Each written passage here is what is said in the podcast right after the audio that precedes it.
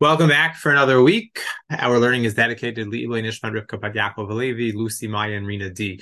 Our full year sponsors, Naomi and Yitzi Hollander, complete refuah for all Cholim, Michelle and Gary Friedman in memory of Chana Malka Bat David, and refuah shlema for Rachel, Miral, Hinda, Bat, Miriam, Rivka. Our half year sponsor, refuah shlema from Menucha Tova, Bat Shoshana, Chava, Devora.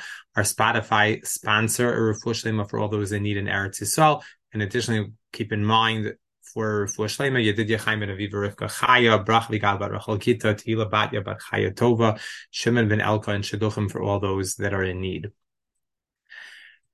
I feel like we have to uh, go back just a little bit to last week um, because I think that there's a fair question to be asked. The question is that the Aron is taken out to war, and we say that's a bad thing. And and there is definitely a case to be made to say that it's not the ideal thing and it's not something that should be done. And their intentions certainly were not pr- pure and proper. But we take when we open the Aron every single week on Shabbos, on Mincha and Shabbos, on Monday and Thursdays, and all other laning days, we read the Psukim of Vayihi ben Soaron. And what is Vayihi ben Soaron? ויהי בנשוא אהרון ויאמר משה קומה אדוני ויפוצו אויביך וינוסו משנאיך מפניך It's not just a beautiful song, although it is a nice 15 second break, but it's much so much more than that. What are we saying? We're saying, God, get up and scatter my enemies and destroy those people that stand in my way. So if that's what the Aron is, if that's what we sing with the Aron, then why is it so bad what they're doing? I think that the answer, and this is so critical to understanding the story, is that if you understand that the Aron is God deciding to do that, and you're davening to God, you're requesting from God, you're hoping that God will take care of you, then that's fine.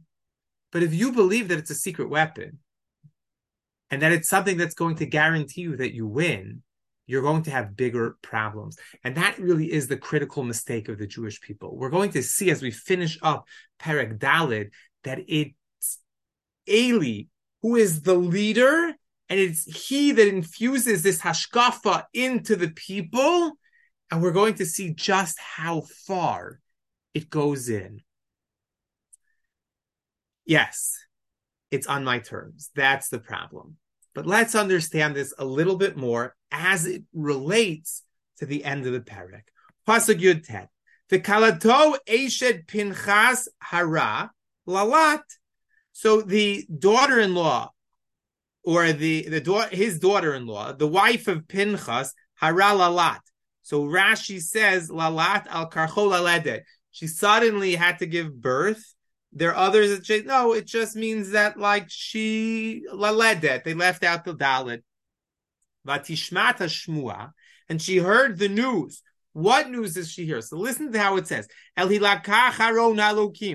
hears that the Aron was taken. Umeit Chamia, and she hears that her father-in-law is dead. The Isha.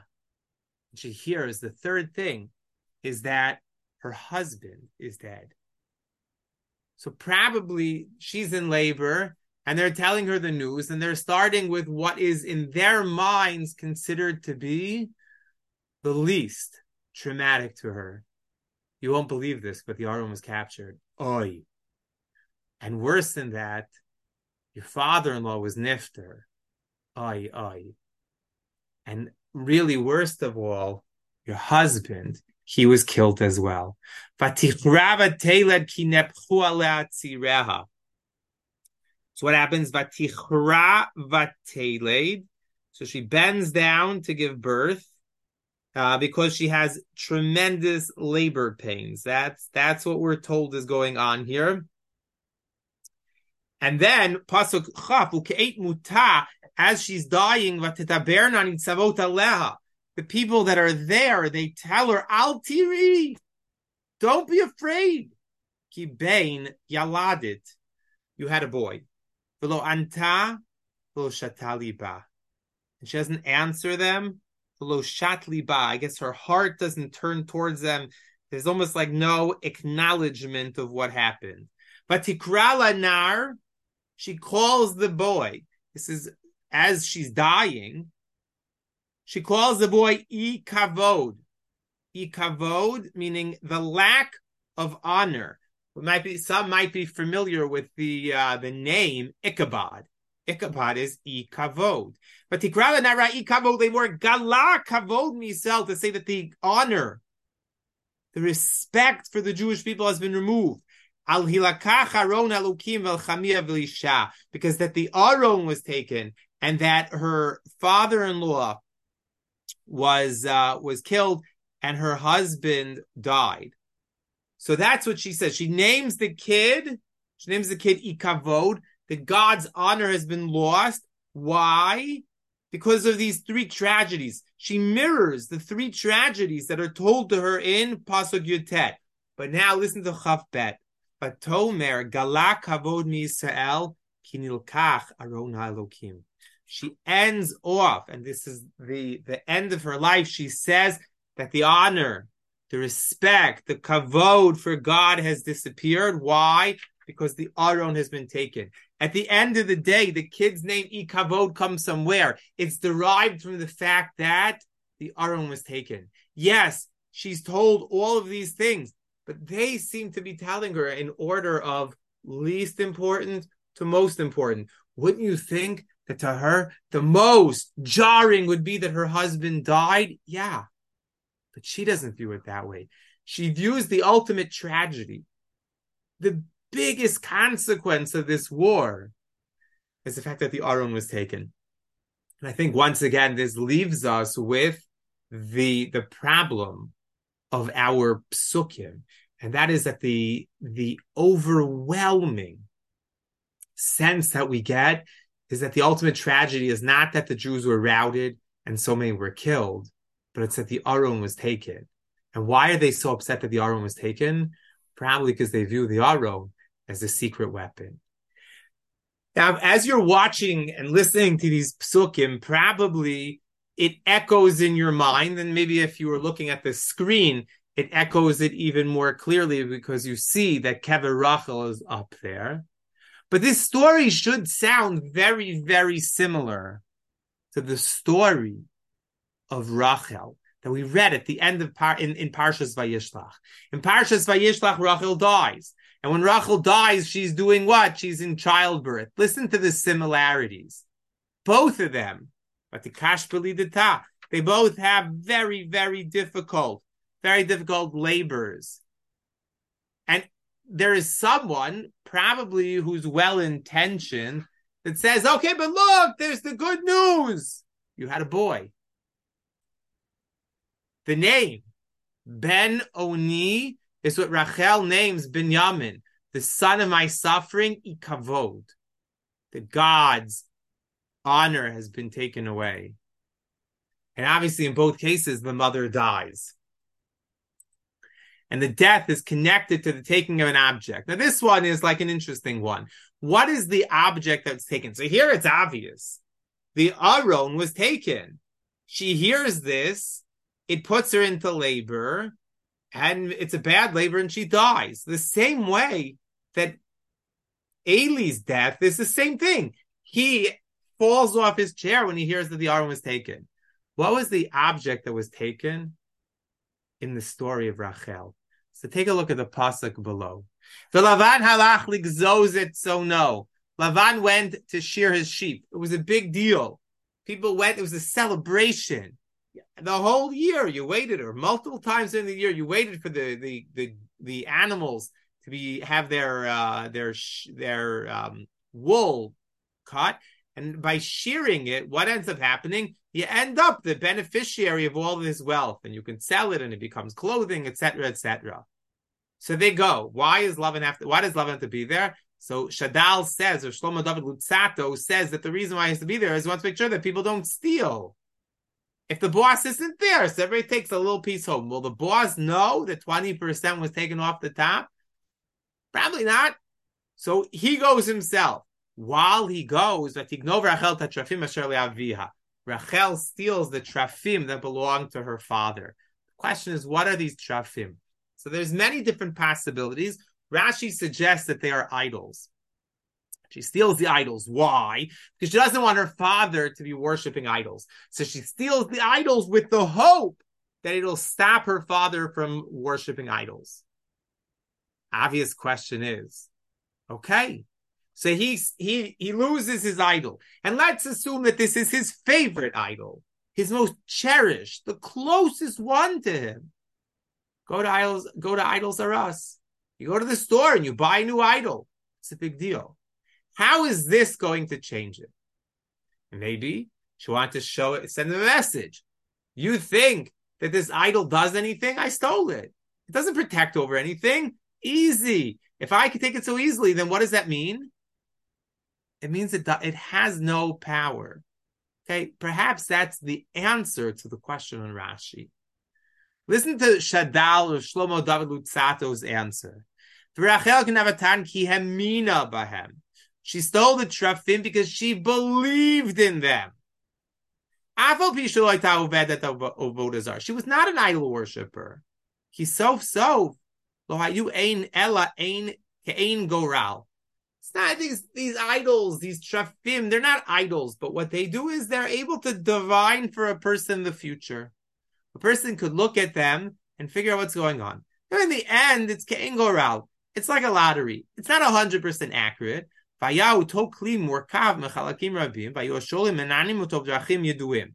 people would shake it a certain way. It actually, to me, seems uh, feels a little bit like the magic eight ball. You shake it, you ask it a question will she go out with me? Right? That's the one you always see. Should I go to dinner? Mm, ask again. Maybe it gives you a vague answer, but that's what happened. People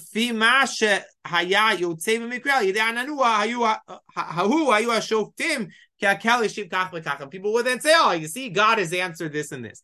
The ain zo avodah. It's not avodah zara ki im lefi machshevet hashoel imu ma'min shatshuva ba lo me'alilim lo me'el yachid. It's only a problem if a person says that this idol, this trafim, this magic eight ball is what's actually giving me the correct answer. But if you believe that God is the one, God sends me messages. So then I'm able to get it that way. It's not a Vodazara. It would be like if I flip a coin and say, what should I do with my life? Should I go? Should I not go? So if I believe that the coin is the one that's actually going to give me the answer, that's outright Avodah But if I say, listen, you know what? I'm God. I'm giving you this right now. I don't know. Should I? Should I not? I flip the coin and I say, God, you're going to be the one that's going to tell me what the answer is. Okay. But that's the object that she took. Now, when she took it, why does she why does she die for it? So one possibility is she stole from her father idols, and that's deserving of death. Another possibility is that Yaakov actually is confronted by Lavan. And Lavan says, Why did you steal my idols? And he says, What are you talking about? I, I didn't steal your idols, and whoever did deserves to die. It's Kiyam of the bracha what I the the last similarity between the two stories is the Shevet Binyamin connection. This is the birth of Binyamin and the uh, the messenger that brings back all of this news comes from Shevet Binyamin as well. Okay, so these two stories seem to be very similar. The question is, what are we supposed to make of it?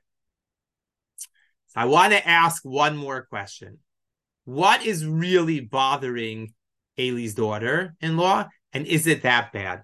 So Rav Bazak says the following. He says, comparing the ark to the Trafim teaches us the idea of attributing independent powers to objects is not necessarily connected to idolatrous beliefs.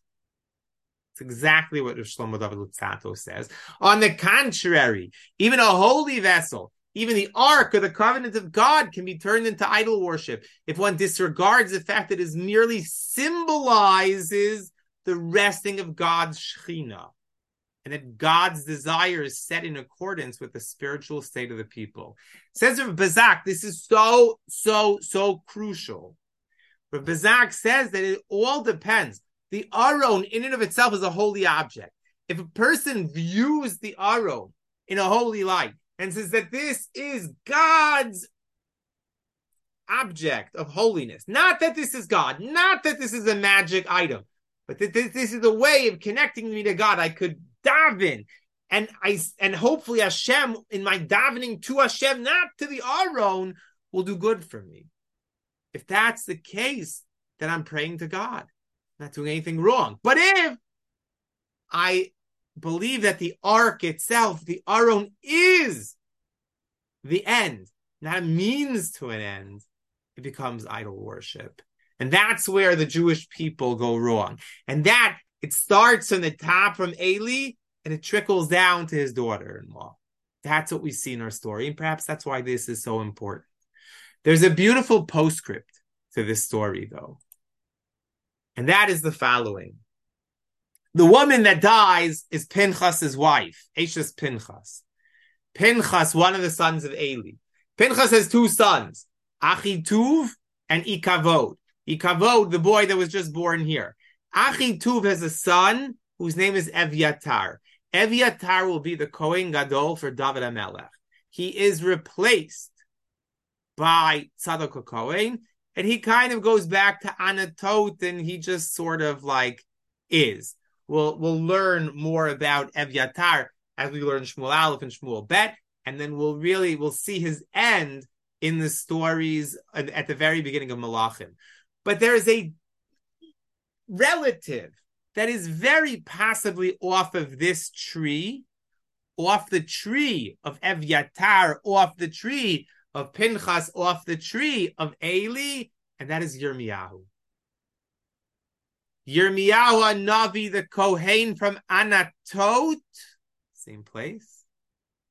Yirmiyahu prophesizes about the destruction of the Beit HaMikdash. Listen to a pasuk that he says in Perek Zayin. Fasiti labayit asher nikra shemi alav. God says, I'm going to do to my house, the Beis Hamikdash, the house that is my name. It's the Beit Elokim, the Beit Hashem. Asher atem chimbo, you believe in it. And you think it's indestructible. The place that I that you have that I have given to you and your forefathers. I'm going to do it just as I did to Shiloh. What did God do to Shiloh? Now, the truth is, in our story, we have no idea. We know that the Aron doesn't go back to Shiloh, or we don't know yet, but we will see that the Aron does not go back to Shiloh at the in Paragavav. And that's curious why it does not go back to Shiloh. You would think that it would go back to Shiloh. It was taken from Shiloh. It, it came from Shiloh, went to the war in a fake and so if you're going to return it, return it to Shiloh, but it doesn't go back to Shiloh, and it's never going to go back to Shiloh. The question is, why not? So the psukim don't tell us enough, but Yirmiyahu says that what happened to the Beit, what happened to Shiloh is going to happen to the Beit Hamikdash. What happened to the Beit Hamikdash? We know it was burned to the ground. Tehillim David HaMelech says, Vaitosh Mishkan Shiloh Ohel Shikein Badam. It's in Parag Ayin Chet, chapter 78, that Mishkan Shiloh was destroyed. It's a fascinating article I found online. Excavations of the site of Shiloh revealed a destruction layer caused by a fierce fire in the 11th century, which coincides with the period of the priesthood of Eli, Samuel, and the capture of the ark. The destruction of Shiloh likely coincided with the Philistine victory against the Israelites, which resulted in the ark's capture. We're, we only know that the ark, that the Aron went back to, we'll see, to the Plishti lands. It goes deep, deep into the Plishti lands. Remember we said last time, this over here, this circled corner on the left, which is part of the Gaza Strip and to the north of it, that is the land where the Plishtim were. But they pushed all the way up to a fake it's not so crazy to think that they go from Afek to Shiloh. It's not a long trip. I think we said last time it's like 35 kilometers. They could definitely make it quickly and they burn Shiloh down. And so it's a, it's a horrible thing. It's a tragic thing. But there is archaeological evidence of finding fire intense fire that goes to the days of Shiloh in the times of Eli and Shmuel when the Aron was captured. And so the Aron is captured. Unfortunately, the parak is over. What is so bad about the Aron being taken? So obviously, it's a Chil Hashem. Why? Because the people that capture the Aron could so easily begin to say, do you know why? Do you know why the Aron was captured? Because in the hierarchy of the pantheons of gods, there's our God and there is their God. See, we don't believe in that. To us, there's only one God. And we believe that Bain Latov, Bain Lara, it's all God. No matter what, good or bad, it's all God. But that's not what the world at the time believed in. They believed in there was a huge amount of gods. And it was not a big deal if God A defeated God B. That doesn't mean that God B is less or is not a God. It just means he's less powerful than God A. But that doesn't mean that God B can't find allies in God C, D, E, and F and then chase God B away. There's so many opportunities like that. We don't believe that. But that's the Chil Hashem that exists in the Aron being taken. So let's take a look. They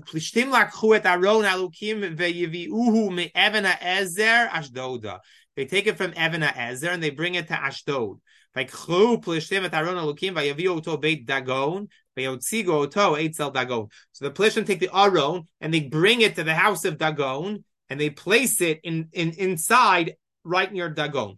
Malbim says, why do we have this pasuk twice? It's essentially it takes us to Ashdod. The Aron was taken to Ashdod, and then the Aron was taken to Beit Dagon. Why? Why does that do that? So he says that what happened? He says, "Vayaviu to Beit Dagon." Medrashab Yochanan Amar Oh, sorry. The Bechashvam ki Dagon Elohim Natzach Elohei Yisrael. They thought, they felt that Dagon had destroyed the God of Israel. So the Medrash Rabbi Yochanan Kabdu Amri Zeloka v'Zeloka. They said they're both Zeloha v'Zeloha. They're both gods. Yavo Eloha v'Yisrael Eloha. Amar Kachi Escharo. And they, they Ratzalomer, Madu Why are they punished? Why are the people that push them uh, uh, punished? And Lamru Zenotzeach v'Zenatzuach. They said this one is the winner, and this is the one that was beaten. Yavo Natzuach v'Tabeid lenotzeach. The one that was beaten, the Aron Elokim, should be subservient should worship, should bow down to the, one that it destroyed, the one that it, the one that it was defeated by. So says the Malbim. So let's take a look. First of all, what's Beit Dagon, the house of Dagon? Dagon. So there's two possibilities of what Dagon could mean. There's Dagon from the word Dag. It was a fish god. Makes total sense. Who were the Plishtim? The Plishtim were a coastal people who originally came from northern from the northern part above Israel, possibly even as far as Greece. That's one possible, and and therefore they were always along the coast, and they were ship ship sailing people. So big Dagon, they would feel comfortable with the fish. Another possibility is from Dagan, some grains. There were people, like most other people at the time, that heavily relied upon the grains. So they put in the house of Dagon. I have a picture to share. Most of the Mefarshim seem to feel, Rashi included, that it's Kidmut Dag. The idol looked like a fish. That said, Rabbi Alex Israel points out that archaeologically, it is most likely, or more likely rather, that Beit Dagon is the second, is that it is the house of grains. So vayikhu plishtim et aron halukim vayiviu to beit Dagon vayitzugu Dagon. They put it by Dagon, the gimel. Vayashkimu ashdodim imacharati. Ashdodim get up the next morning. Dagon no fell lefanav artzel if Aron Hashem and Dagon fell on the ground in front of the God, in front of the Aron. So what do they do? They put him back in his place. So the Ralbag says, listen, you know what happened? They saw in the morning that Dagon had fallen over. They assumed b'mikra. It's an accident. Why? It's not so crazy to think that it was a windy night. Maybe the, the ground shook a little bit. Who knows? And the idol fell down. They pick it back up. Pasuk Dalid. Vayashkimu baboker mimacharat. The very next day they get up, Dagono fell lefanav arza lefnei and once again he's fallen before him lefanav arza lifnei Aron Hashem. Rabbi Zag points out it shows complete submission when the brothers fall in front of Yosef to beg him to save Binyamin. It's the same thing that they fall of arza. The Rosh Dagan, the head of Dagan, Ushte Kapot Yadav, and his hands krutot are cut off el hamiftan by the uh, entranceway to the door. Only dagon is still okay. Says the Mitzudas Davi. What does that mean? The body is intact, but the hands and the head are not. That's what they find the next day. And now, interestingly, Pasuk Hey is just the narrator telling us something that this actually had an impact that was beyond this story. Al. Lo yidrechu kohanei dagon v'cholabayim beit dagon al miftan dagon b'ashod ad Until this very day, nobody would walk on the threshold of the door because dagon had had been lying there. I believe that in the, there's a pasuk in Tzefania that seems to indicate that even in the times of Tzefania, this was still the case. It's a strange, strange thing, but I, I thought about it a little bit. If you've ever gone into a sports locker room, you pay uh, between like six and twenty dollars. You can get a tour of many, many, many, many stadiums, and they take you into the locker room. It's usually the most exciting thing. You're able to say, "Ah, oh, this is the locker room where such and such a player is, you know, plays." Okay, fine. They they have a rule. They tell you this beforehand. And I've been to enough locker rooms with camp that I've I've heard this very clearly. Boys, there's one rule.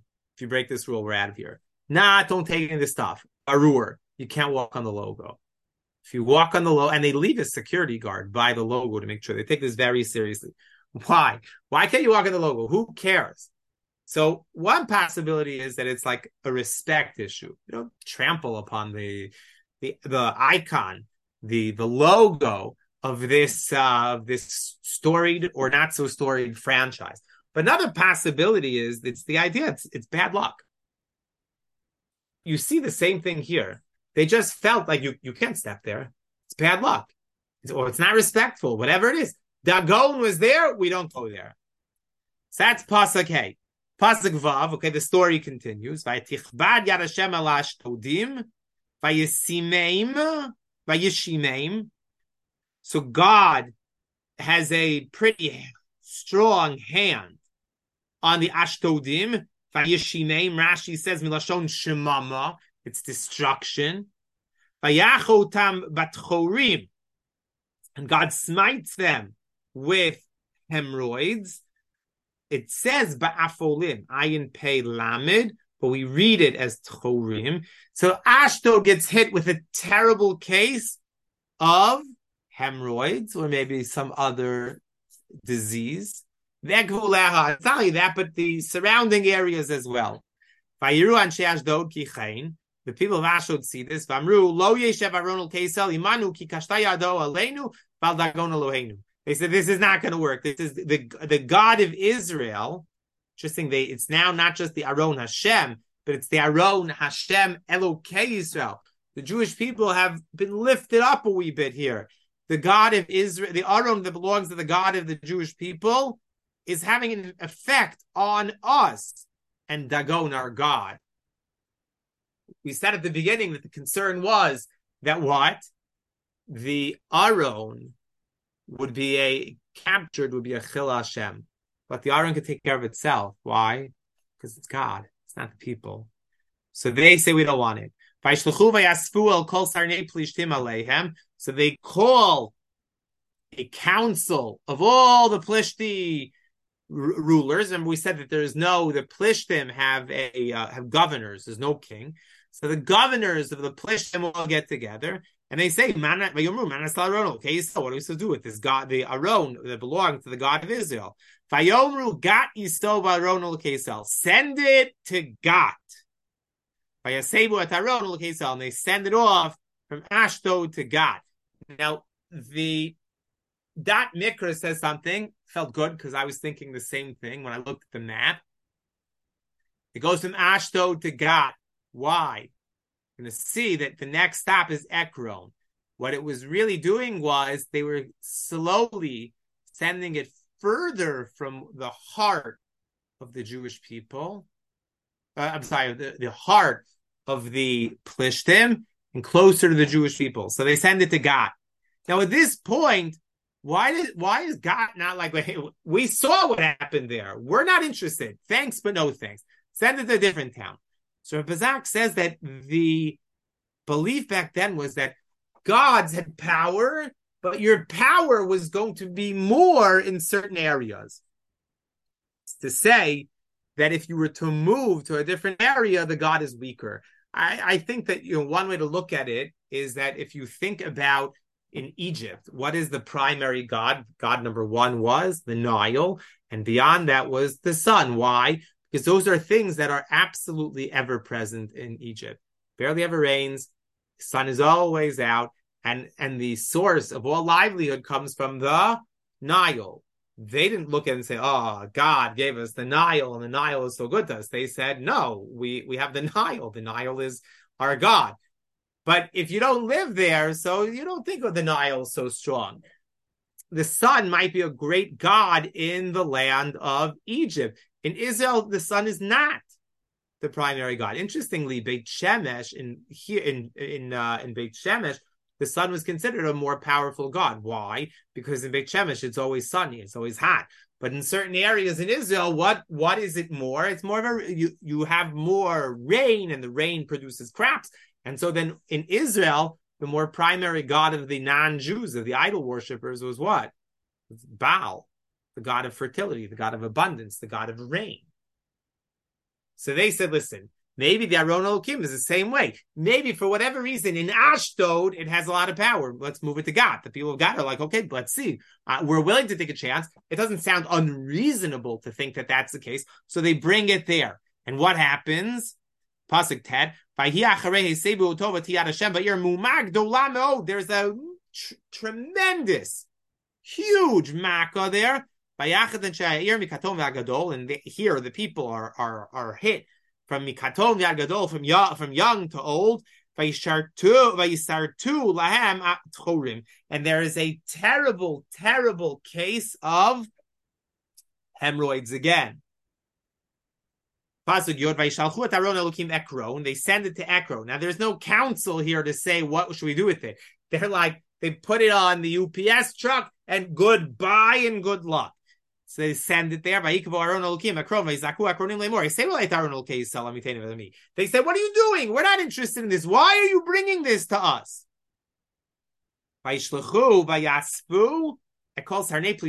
There is a meeting once again of all the governors. Ralbag says, who's doing this sending? They call the Plishtim Komrim, the Kosmeim. We're going to see in the next perek that they they talk to the the priests, they talk to the magicians to get uh, to get advice. What are we supposed to do? To the Aron, should we keep it? And secondly, if we're getting rid of it, how do we get rid of it? So they they have this they have this meeting. Vayomer shalchu et Aron Elokei Yisrael v'yashovim ami ki aitamu mavet it seems like in Ekron, it's even worse than it was in Gat. And in Gat, it was worse than it was in Ashdod. So the, the governor of, of Ekron says, What are you doing? Get rid of it. I don't want to die. I don't want my people to die. I'm not interested in this all. And why? Because as soon as it got there, this Makkah that had hit the city, it only gets worse. And so, those that had not died are hit with hemorrhoids. El tal Shabbat Ha'ir El Hashemayim. And the crying goes all the way up to the heavens. Okay, so we see that when it's all done, the Aron is in Ekron, which is the closest, I believe, right around there is Beit Shemesh. It's going to make its way there. So the uh, the Aron, the Aron is making its way back to the Jewish people. Who is orchestrating this? It's all God. The Aron doesn't need any help. It does not need the intervention of people. God is making this all happen. Beautiful. Okay, so what happened? We're going to see in the next perek that there are rats that are somehow connected to the story. Rats and hemorrhoids. That's what we know. So, question is, can a rat bite you in your sleep? According to Google, it can. Wild rats are not used to human contact and will bite when will bite when handled or when people attempt to feed them by hand. The nocturnal creatures have also been known to bite sleeping people, particularly children and infants, on exposed body parts such as fingers, hands, toes, and the face when foraging for food. They're looking for food. Now think about it. Nowadays, when we sleep at night, so we're sleeping in pajamas, and most of us are relatively covered. And on top of that, we have a blanket. But back then, if you were sleeping with like the uh, just a sheet around you, so it's not uncommon for a person's body to become exposed and the uh, the area where the hemorrhoids are could have been exposed, and if they were really big and inflamed, it would be something that would be enticing and appealing for a rat to bite.